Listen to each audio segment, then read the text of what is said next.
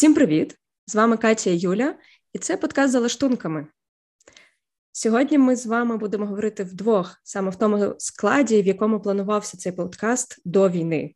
У нас сьогодні за вікном 141-й е, день війни. Рівно стільки часу нам знадобилося, щоб повернутися до до нашої ідеї записувати і говорити, і міркувати про аналітичну, про психодинамічну психотерапію. Але, схоже, як раніше вже не буде. Як раніше вже не буде. Ми так планували це робити. Ну, знаєте, навколо психоаналізу достатньо багато містики. Ой, там ті психотерапевти, які сидять по 10 років там. А це прекрасний анекдот, який переповідається, мені здається, ще з покоління моєї бабусі. Що помирає психоаналітик, і е, у наслідство він віддає список пацієнтів своєму сину, а син передає своєму сину і так далі. І що терапія в психоаналізі ніколи не закінчується. Але я думаю, це буде до речі цікавою темою якось на майбутнє. Так, я думаю, зараз насправді дуже важливо мати якісь ідеї про на майбутнє і плани на майбутнє. Хоча це стає дуже ну, менш просто, ніж зазвичай. Сто відсотків. Власне, темою сьогоднішнього подкасту, епізоду буде, що так як раніше, вже не буде ніколи. Бо то така якась сурова правда життя зараз. Мені здається, може, на 142-му, 142 правильно? Перший. Перший, ще перший. Але коли подкаст вийде, я думаю, це вже буде якийсь там ще плюс 5 вперед. Е, то, власне, я думаю, що ідею про те, що ми наше попереднє життя до війни можна буде повернути, так багато вже хто втратив, і ну, то нормально адаптуватися до нових реалій але все одно сумувати за тим життям ніхто не заважає. Бо я собі думаю, коли ми лише планували це так народити цей подкаст, то наскільки по-інакшому якось ми собі думали і мріяли про нього. І наскільки зараз е, та реальність, в якій ми всі опинилися, втручається, нам доведеться схоже робити це з нуля, хоч хоч це не так, але по відчуттях якось дуже схоже. Дуже схоже. Юля, за чим таким ти сумуєш найбільше? А може, не найбільше, а просто сумуєш? Я так можу сказати, що я вважаю себе таким дуже ем, досвідченим, досвідченим самовальником. От і я, мабуть, найбільше за за якоюсь безтурботністю. Принаймні, я про це дуже часто думаю, що життя е, моє якесь попереднє, та воно було більш безтурботне, ніж е, ніж зараз. Думаю, що це не все очевидно, але це, мабуть, таке най... найосновніше. Чи можу адресувати це питання тобі? Ну, да, я тут сижу, запитала в тебе і сижу і думаю, а що в мене такого? Ем, я думаю про те, що, мабуть, про можливість е, дійсно планувати щось на далеке майбутнє, знаєш, там років на 10, на 5, на 2. Бо зараз це все можна, звичайно, планувати, але це якось обробляється в дуже велику обережність, бо є така тонка грань, мені здається, де можна дуже багато планувати і ніби захоплюватися тими надіями. Але, звичайно, якщо покладатися тільки на ні, на них без реальності, то потім дуже все обривається обривається, є така апатичність, депресивність, е, втрата сенсу. Ну, власне, маємо те, що маємо. Тому якось е, так виключно будувати плани е, не можна, треба зважати на реальність. А реальність маємо таку. Схоже, така реальність дуже, ну, так як ти описуєш, дуже схожа на доволі травматичну реальність. І те, що зараз відбувається, це очевидно нагадує та не може не нагадувати травму. І то, як травма працює, як вона руйнує, як вона виглядає, як вона переживається. Можливо, можемо так подивитися за лаштунки цього феномену, який ми, на жаль, спостерігаємо на власні очі. Угу. Я думаю, що, наприклад, цю е, подію неможливо просто викреслити її не можна там закрити очі і сказати, та нічого, в мене було приємне дитинство, щасливе. Тут же вона якось так зіяє такою раною, просто підсвічується всіми ілюмінаціями, якими таки можна було все підсвітити. ми сказали з тобою, про що ми сумували, і, власне, такою основною частиною травми є те, що не можна шити минуле і майбутнє, ніби є минуле, можливо, є теперішнє, а от майбутнього зовсім теж воно якось обрубається, взагалі не зрозуміло, що з ним буде. І, власне, це один з основних таких симптомів травми, що не можна якось подивитися е, на це все як в континуумі, як на таймлайні, який mm-hmm. відбувається з нами mm-hmm. постійно. Ніби хочеться паузити щось, або переходити з одного в інше, або забути, або закритися і не згадувати. Ну, якось так воно. Ну, так виглядає, що коли ми говоримо про травму, то ми говоримо не лише про саму подію, про сам факт, а ми говоримо радше про наслідки, які викликає ця подія. Розумію, що від травми ми можемо розуміти і якісь природні катастрофи, і катаклізми, та як землетрус, цунамі, пожежі.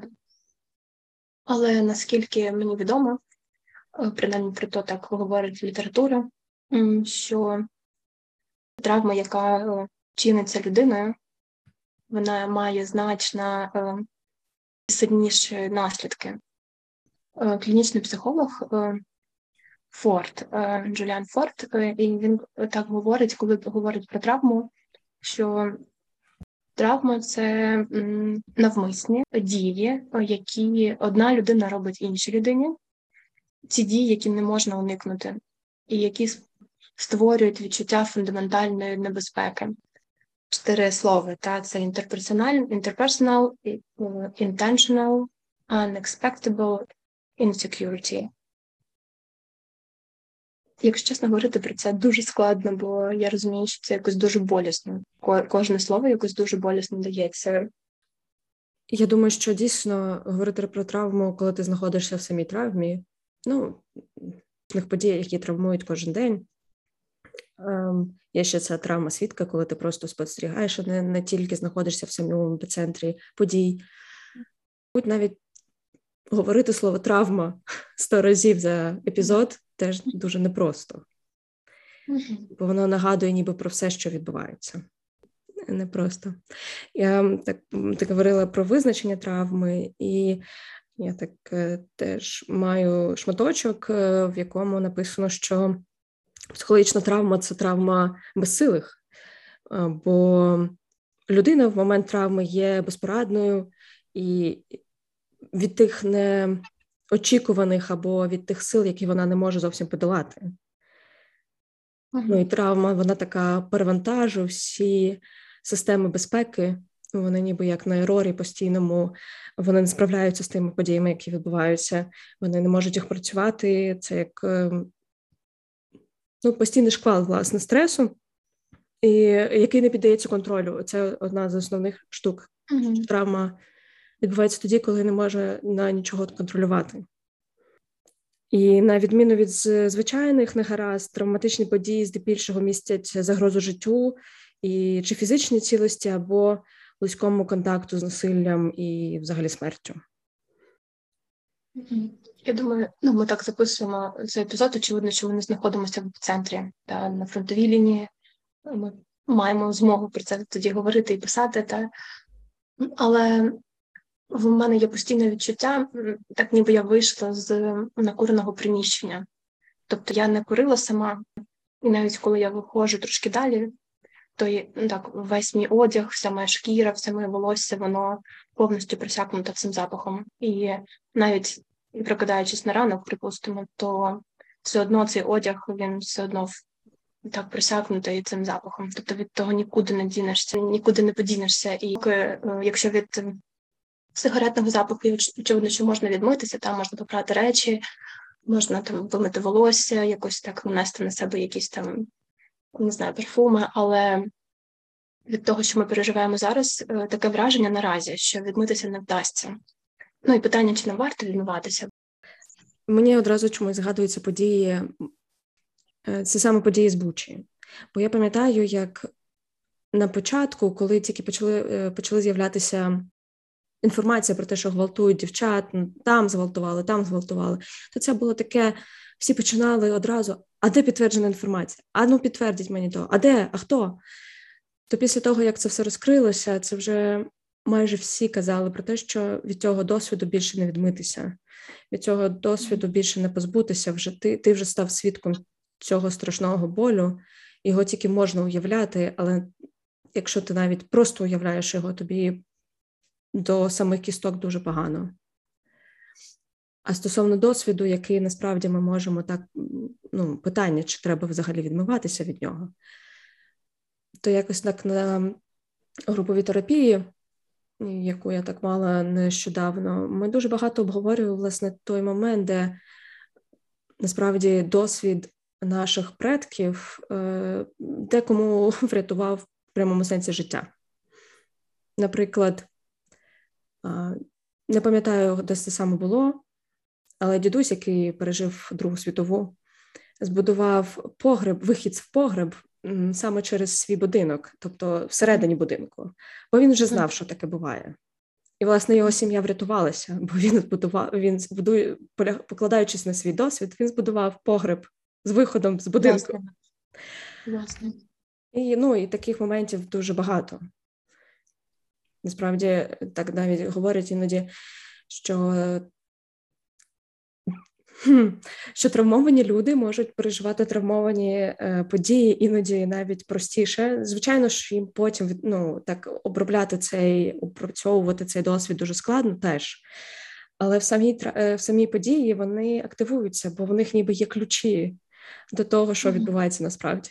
Я думаю, що е, багато хто відчув, що травма будь-яка насправді ми говоримо про війну, бо очевидно дуже важко не говорити про війну зараз і думати думати про якісь такі більш морські людські приклади, які ну там були в терапевтичній практиці наші з тобою і до до війни, бо їх теж було багато, травм було багато і до війни, але ну вже як є. Е, я думаю, що багато хто відчуває, що життя дійсно ділиться на до і після. І найцікавіше, е, принаймні, це в моїй е, свідомості зайняло таке велике велике місце, бо я з цього обміркувати, що певні аспекти світу до катастрофи вони фіксуються і так маркуються у свідомості як ідилія. І минуле відчувається як найщасливіші взагалі роки, найщасливіші часи в житті. І дуже багато е, ну, поруч з тим іде тривоги, такої небезпеки за е, майбутнє. Бо є таке відчуття, що ну, оця загроза, вона от-от і повториться. Я думаю, тому, власне, в цьому будинку є цей погреб, є ну, все продумано. Травма, виходить, впливає і на минуле, і на майбутнє, бо очікування цих повторень е, цієї травми просто неминуче е, викликає багато тривоги. І що теж з одного боку є не зле, та бо ми маємо тоді змогу трошки потурбуватися, якось подумати заздалегідь, бути готовими. Очевидно, якщо не набуває такої катастрофічної форми. Тривога це така первинна реакція на безпорадність.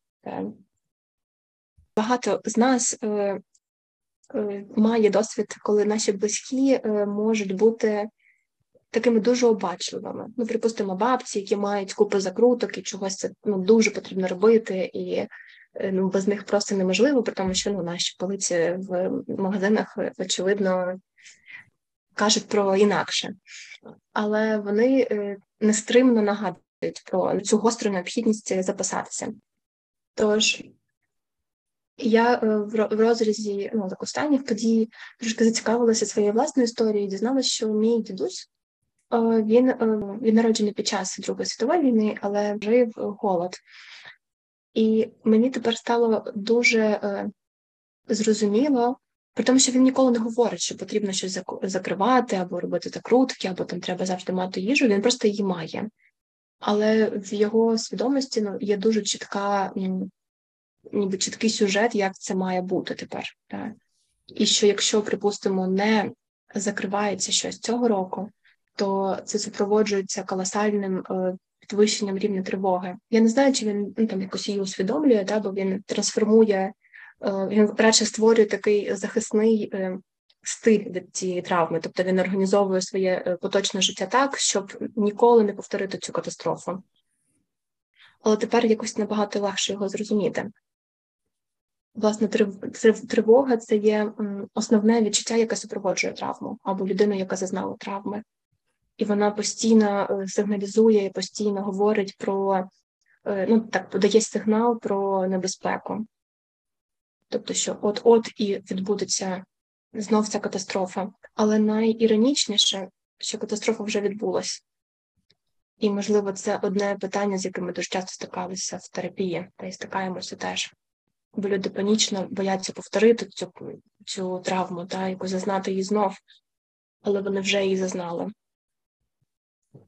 Власне, в мене є цитатка, що травма це що травма це не тільки досвід, але це такий непережитий досвід, і що це не сама загроза, а це факт тої загрози, яку визнали або побачили за хвилину після того, як вона вже відбулася.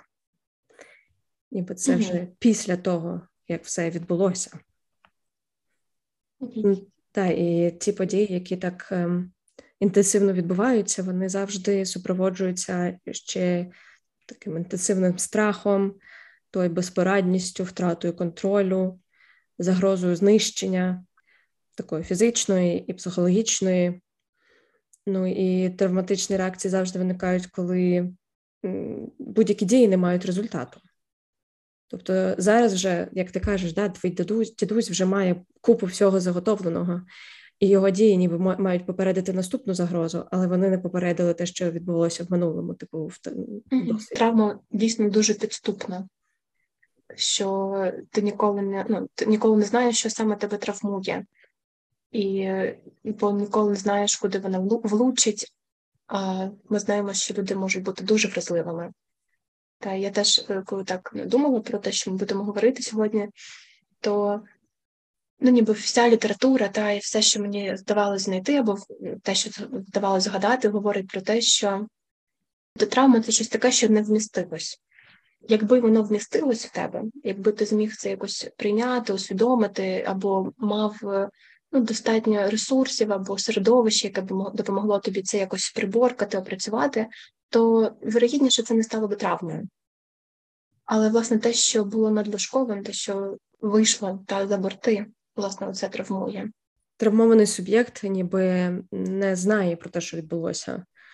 Він е, може дізнатися про те, що з ним відбулося, тільки в контакті з кимось, бо хтось йому може розказати, що дивись, а там за бортами купу всього. Я знаходила таку метафору травми, де вона описувалася як будинок е, з тонкими стінками, е, може не дуже товстими, в який попав ураган. І цей ураган треба закрити в якійсь з кімнат, бо він руйнує ті кімнати. І так, якийсь простір закривається, і людина продовжує жити в тих, там, не знаю, на кухоньки, ну, може, там вихід до до чогось є, але він живе в такому дуже маленькому просторі, бо ну, в ці кімнати вже не можна, вони зруйновані або в процесі. Але те, що ти їх закрив, це не означає, що їх там більше немає, бо ураган постійно про себе нагадує, і є ці е, протяги, є ці, може, щурики, які постійно там щось копросаються, тобто постійний холод, який нагадує про це. І так, чому будинок з тонкими стінками? Бо травма часто попадає, влучає саме туди, де вже було травмовано. Тобто ну, такі повторювані події вони влучають саме в ті травмовані кімнати, е, які вже так стояли не дуже. Ну, Тут завжди питання, чи треба відкривати ці кімнати. Але так, ем, ну, знову ж таки, з досвіду з літератури, з досвіду е, старших і молодших колег, то ці кімнати мають відкриватися, звичайно, по дуже обережно але і зачиненими їх тримати не можна, бо все одно воно вирує, і в якийсь момент прийдеться закрити той простір, в якому ти знаходишся, бо ураган він все одно є. Тобто так відчувається, що ти тепер не можеш бути власником свого будинку, так ти мусиш тепер уникати чогось, якоїсь конкретної кімнати, і обережно ходити, так, щоб, не дай Боже, не відкрити ті двері. Думаю, що дійсно травма е, вона робить такий ну, дуже ніби свій простір е, дуже незатишним. Я думаю, правда, що вона руйнує відчуття взагалі самого себе. і так ніби блокує взагалі доступ людини до самого до самої себе. Бо дійсно люди, які зазнали травму, в них є е, дуже чіткий е, стиль обходження зі своїм власним життям. Тобто травма просто змушує е, нас е, робити якісь певні дії, ну там, припустимо, тримати закрутки на чорний день, або ж е, коли ми одного там разу потрапляємо в якісь стосунки, які переживалися нами такими руйнівними або якимись інтрузивними, агресивними, то знаходячи вже якогось іншого партнера, який, здавалось би, ну абсолютно не такий, ми все одно так чекаємо підвоху. Тобто якийсь невеличкий натяк на там, припустимо, його роздратування або якесь там його незадоволення може сприйматися катастрофічно. Так ніби от-от травма має повторитися, або ця, е, ця сцена знов стане реальністю. Власне, у травматичних подій е, так виокреслюють, виокремлюють три категорії симптомів: таке гіперзбудження, інтрузію і конструкцію або констрикцію. Власне, перезбудження, ой, гіперзбудження. Ну, перезбудження, думаю, сюди теж підходить. Це таке очікування постійної небезпеки. Тобто виглядає так, що система самозбереження вона постійно знаходиться у збудженому стані і постійній цій тривозі. Психологічне збудження навіть не гасне, коли події вже закінчилися, тобто воно постійно включене. І людина лякається дуже швидко і легко і дратується якимось дуже звичайним подіям, які травмованим людям би здавалися дуже простими. Я думаю, що непоганим було б прикладом зараз це фейерверки, де в інших країнах фейерверки могли б бути чим ну, святом, правда? То я думаю, що для більшості людей в Україні це буде зараз не свято. От. Інтрузивність це, я думаю, що всі знайомі з тим словом флешбеки. Їх ще називають такими спогадами без доступу або компульсивними бажаннями, спробами пережити травму. Ну і травматичні моменти, ніби так закодовуються в аномальній пам'яті і є в такому форматі, в якому вони ніби були пережиті в той самий момент. Тобто вони не не обрамляються в слова, вони не видозмінюються, вони не переходять якусь історію весело, або не, не дуже. Вони просто є в тому самому закам'янілому стані, в якому сама сталася та подія. Як артефакт та виходить. Артефакт. Я думаю, артефакт це дуже класне слово тут навіть е, Фройд, коли намагався так зрозуміти, у мене тут є така невеличка цитатка Фройда, е, намагався зрозуміти травмованих людей після Першої світової, то він якби так описував їх, що це пацієнти, які ніби прив'язані до своєї травми. Тобто ця травма ніби повторюється, повторюється, не може нікуди вийти. Такі травматичні спогади вони дуже схожі на спогади дітей до двох з половиною років, бо ніби от власне проблема цих спогадів в тому, що немає слів, немає як описати ці події. Було дослідження 20 дітей, ем, яких вони так ем, в яких просили е, описати. Що з ними ставалося травматичного там? Ну, знали, що е, вчинилося насилля в, е, в тих сім'ях. Діти казали, що є якісь емоційні штуки, але що саме відбувалося, звичайно, вони не пам'ятали. Тому якось mm-hmm. оці інтрузії, флешбеки, вони дуже схожі саме на це, спогади без слів. Ну і є ця третя штука, що це констрикція. Е, її називають ще як зацепеніння та дисоціація, коли людина безпорадна і самозахист взагалі не може нічого ніяк спрацювати. Е, людина намагається змінити реальність діями, які можуть здатися трошки дивними. Наприклад, відключити свідомість і ніби здаватися такою дуже безучасною в тих подіях, які вона сама може приймати участь. Ем, тобто в цьому стані замість люті і жаху, які могли б ну, очевидно ставатися, да, з'являтися, є такий якийсь дивний доживний спокій. І mm-hmm. людині ніби все одно, що відбувається, вона більше не відчуває біль, жах, лють це все якась така паралельна реальність. Мені здається, це нагадує, як люди після автокатастрофи часом поводяться, коли вони в стані гострого шоку і так ніби вони до кінця навіть розуміють, що з ними відбу... що з ними відбулось. їх свідомість перенавантажена цією подією та цією буквальною катастрофою. І виходить, що ніби ну, так функцію подбати про них, якось так їх захемлити. Е, е, ця задача лягає на плечі оточення, бо людина сама здається ну, геть геть безпорадньою та незарадною. Угу. Тобто ці травматичні якісь події просто відокремлюються від свідомості, відчеплюються, ніби їх немає. А, мені ще дуже цікава та частина, де насправді травма дуже впливає на ну, Звичайно, вона впливає на, на психологічні структури, але вона так впливає на системи прив'язаності та сенсу. Що ніби коли травма е, відбувається, то може втратитися найголовніше це сенс, який так об'єднував може громаду, індивідів, при в принципі, людей, які там це не поодиноке якесь шукання власного сенсу, а це якесь втрачання сенсу у всьому світі. Ніби всі події, які там якось могли структуруватися, вони перестають структуруватися, в них більше немає якоїсь послідовності, і ніби ці фундаментальні уявлення по, про життя, як влаштований всесвіт, вони дуже можуть порушитися. І тоді так можна буде так навіть уявляти собі, що е, Божі закони, які були писані, більше не писані. Мені здається, на собі це дуже добре відчула.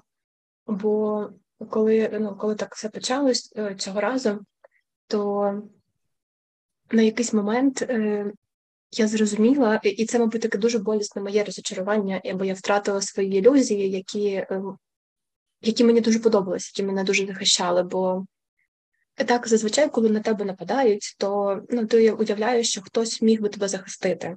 Часом ти можеш самостійно якось захиститися, часом тобі може хтось допомогти. Е, і е, на мою таку наївну е, якусь думку я собі уявляла, що є хтось в цьому світі, хто має достатньо сили, щоб це зупинити. І якийсь час я дочекала на те, що не знаю, якісь великі країни або країни, які мають більше влади, як мені здавалось, вони можуть, вони мають таку силу спинити це. Коли так е, думала, про що ми будемо говорити сьогодні, то я знайшла е, таку теж доволі цікаву е, цікаву як ну, тезу про то, що ніби ця травма, будь-яка насправді, вона б'є з двох сторін. Що з одного боку вона так ніби дуже окреслює ворога і кривника, тобто його тепер не розбачиш, він такий дуже яскравий та стає. І ніби таку дуже добре видно відповідальну сторону за це, але очікування розбиваються, бо ця е, така мерзотна реальність втручається і просто руйнує твої фантазії в один раз. Але потім, коли так неминуче е, прагнеш знайти якесь заспокоєння або надію, що хтось може подбати, або якось так це все захендити, то ну, як як, цього, як в нашому кейсі, е, так ніби знов е, знов цього не стається, що виявляється, ну, немає е, е, не знаю, країн батьків, які можуть роз, роз, роз, розрулити це. І мені здається, з цими ілюзіями я досі так ну, в процесі прощання. Так само, мабуть, коли ми читаємо про якісь історії, трав, та травматичні історії, завжди ніби виникає питання, тобто, що в голові у кривника, як так сталося, як допустило середовище, та припустимо, як там батьки не зауважили, або е, чого ніхто не зреагував на це. Але насправді релігія дуже часто одна з є одним з таких цілющих варіантів травми, е, де вона намагається пояснити всі дійства, так ніби надати їм сенсу. Так ніби є той великий хтось, хто може захистити, хто мав якусь раціональну думку з цього приводу, хто може пояснити, чому це відбулося.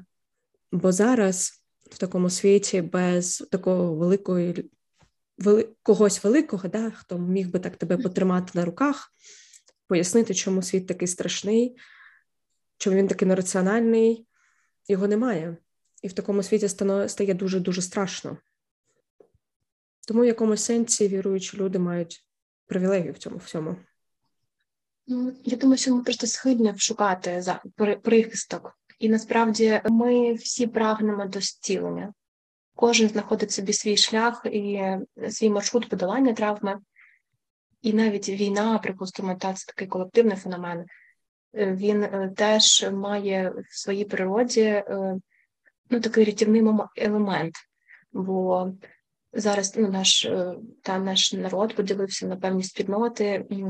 Військові мають свою спільноту, волонтери свою, ті, хто переселився евакуювався свою. І, власне, що травма утворюється там, де є нерозділене страждання. Тобто, коли людина аутизується, коли вона так усумітнюється, ізолюється, то більша ймовірність, вірогідність того, що пізніше це буде ну так більш травматично. Так? І ми інтуїтивно, як і все живе, та прагнемо до зцілення. Метафоричну травму можна позначити як рану, яка потребує лікування. Якщо немає змоги її полікувати, тоді накладається латка, така певна пов'язка до ліпших часів, яка захищає, проте не лікує. І ми всі в певній мірі накладаємо ці латки, кожен свою. І виходить для того для лікування цих ран нам потрібні чуйні люди та розуміючі очі, які бачать, засвідчують, визнають. Травма є такою штукою, де втрачається автономність, всю автономність, яку набувалася протягом там різних боїв за цю автономність протягом життя. І травма ніби таки і забирає. Але автономність, е, автономія будується і там, наприклад, самооцінка та сама, вона будується тільки у зв'язку з кимось, у зв'язку там, з батьками, однолітками, спільнотою. То, власне, відновити знову цю автономію можливо тільки через ці зв'язки. Вони не можуть відновитися самі в собі. Травма є, мабуть, такою річчю сама в собі, але щоб її розв'язати, треба якось так жгутики пускати назовні, або щоб хтось їх намагався пустити mm-hmm. в ту травму. Так, ніби що людина ну дуже дуже залежною є, та тобто, що вона ну прям просто жадає іншого. Я думаю, ну не завжди так радикально, але можливо в контексті е, з травмою це доволі радикально. Тобто, нам нам потрібен чуйний інший, щоб могти е, цей біль, цей цю рану полікувати, якось її загоїти. Одного часу недостатньо але виключно одного іншого теж недостатньо. Це якась має бути комбінація. Mm-hmm. Травма це не те переживання, яке лікується за пару сеансів. Це якась довга робота завжди. На жаль.